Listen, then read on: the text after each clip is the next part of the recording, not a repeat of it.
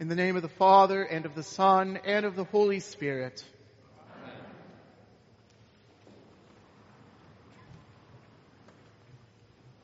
Hear again these words of our Lord from today's Gospel text. Mary has chosen the better portion, which will not be taken away from her. Mary has chosen something better and something eternal. Martha, on the other hand, has chosen something inferior, something that is temporal. Mary will get to keep her portion. Martha's portion will be taken away. What is it that Mary and Martha chose? Well, ask Martha, and from her perspective, she'll tell you that she chose service while Mary chose laziness. Ask Martha, and she'll tell you that she chose to show hospitality to Christ while Mary forsook her duty to do the same. Martha thinks that she chose to show love for her neighbor by busying herself with backbreaking work while Mary left her alone to do it. Yes, Martha thought that she chose the obviously better portion. She thought that her uh, outward hospitality was the service which was necessary to render to Christ, and that such service would bring with it eternal reward. But Jesus has a different evaluation of the portion which Martha chose. Far from choosing a portion which brought eternal reward, Martha actually chose worry and trouble against Jesus' own instruction, she is concerned about food for the stomach and clothing for the body. And Martha's worry and trouble, far from bringing reward from Christ, actually brings his rebuke. Because her worry and trouble was, were a distraction from the only thing which was actually necessary. Martha was distracted from Christ and His Word, the Word which brings faith and salvation, the Word which brings comfort and consolation. And Martha was distracted from the eternal Word of God, who was standing before her, clothed in human flesh and blood. And because she was thus distracted from that good and eternal portion, the portion she chose was temporal, and it would be taken away from her. Her works would not merit eternal blessings. They would instead perish. Because although they looked outwardly good, even godly, they were sin-tainted works being done by a sinner. Dear Christians, see in Martha how easy it is for sinful distractions from the Word of God to masquerade as pious service. Martha's sin is not like those who skip church to play sports or to sleep in. No, Martha's sin is not nearly that obvious. Her sin looks more like the father who doesn't spend enough time with his family during the week and so decides to make up for it on Sunday morning by taking them to a park instead of church, thinking that he is doing the God-pleasing thing by spending more time with his family. After all, God surely wants him to spend quality time with his family. The sin of Martha is akin to those who volunteer their time to help with church activities, thinking that by doing so, they are demonstrating their great commitment to Jesus and offering him great service, but who frequently also then neglect receiving his word and gifts in the divine service. And so it becomes clear that Martha's sin is not actually the actions which she performs. None of the things that Martha does are actually sinful. Her actions are actually good things to do. Christians should delight to show hospitality to their neighbor, especially when that neighbor also happens to be their Lord.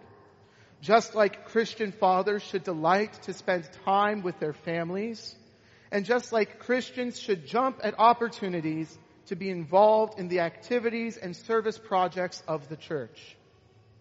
The problem with Martha is not that she serves.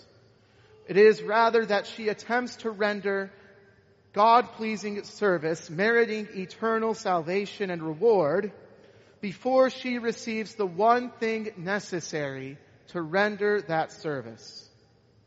Martha attempts to do good works before she has heard the word of God, the word that works faith in the hearer. She wants to serve Christ before she has been served by Christ.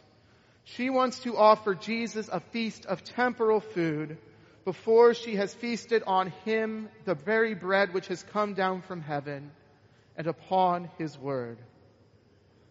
Let us learn from Martha not to let distractions of pious appearance distract us from receiving Jesus' word and sacraments, the very things that he comes to give us in the divine service. That faith and reception, after all, is the highest and the most reverent worship of God.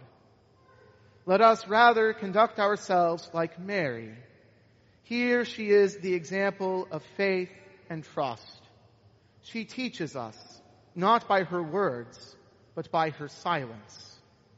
She teaches us not by her many actions, but by her relative inaction.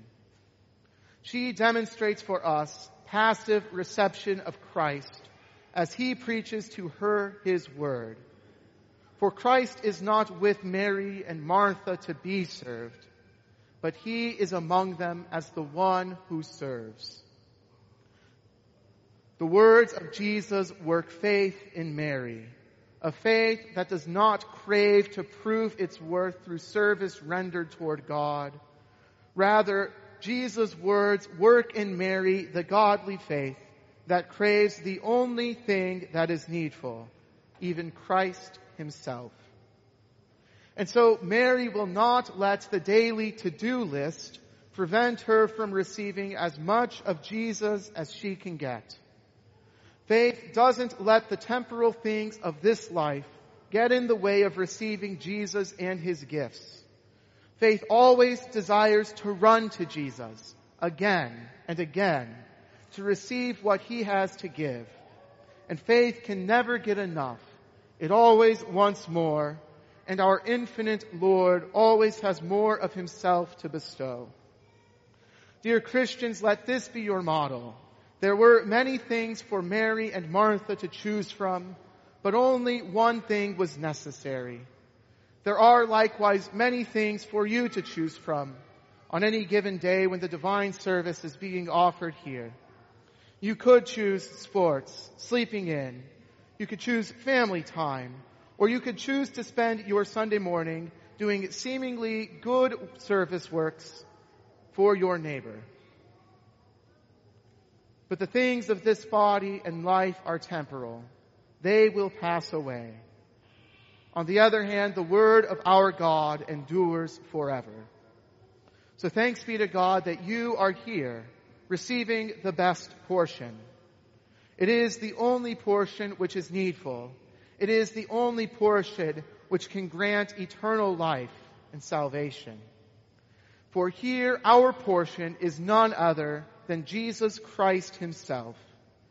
Here Christ delivers to you the forgiveness, life, and salvation which he won for you by his death on the cross. Here he takes away your sins.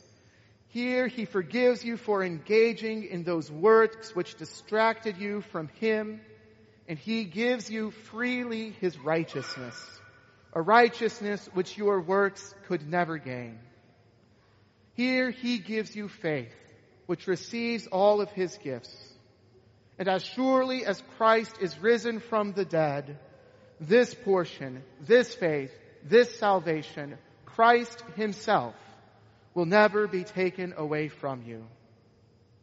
But what's more is that when you have Christ and His gifts, even your good works are no longer merely temporal and bound to pass away.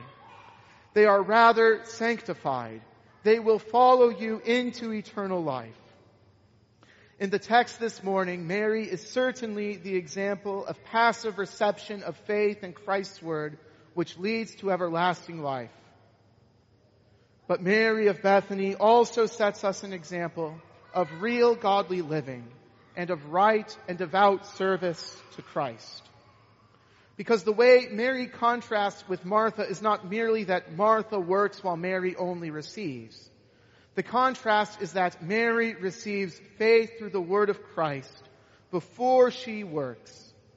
And by that faith, her works are then sanctified. They are made holy and pleasing to God. We would be quite foolish if we took this text to mean that the Christian life ought to be devoid of any works. The point of this text is not that good works are unnecessary, but that they must be preceded by faith to be good. In this text, we see Mary only as the passive recipient of the gifts of Jesus. But fast forward to Holy Week. Jesus is again in Bethany with his disciples, with Mary and Martha and Lazarus whom he had raised from the dead. Mary is again at the feet of Jesus, but this time she acts. She takes a flask of ointment costing nearly a year's worth of wages and anoints Jesus' feet with her hair. And unlike with Martha in the text for today, Jesus' response to Mary in that instant is not rebuke.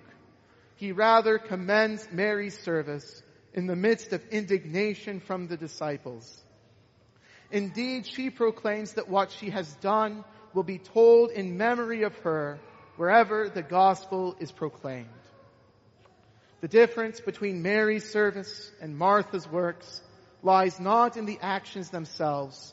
The difference rather is what their works flow from.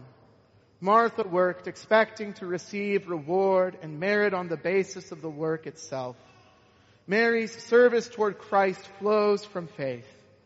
Her work is indeed rewarded and follows her as she rests from her labors because her work was made good and holy by Jesus. So also does Christ make your works good and holy. They are, in fact, godly deeds, not because you perform them so piously, but because Christ has made both you and your works holy by his blood and righteousness. He sanctifies you and your works by the gifts he gives you here, where you passively receive his forgiveness, his word, his flesh, and his blood. And by the grace and guiding of his Holy Spirit, then, Thanks be to God, for you have chosen the better portion, and it will not be taken away from you. In the name of the Father, and of the Son, and of the Holy Spirit.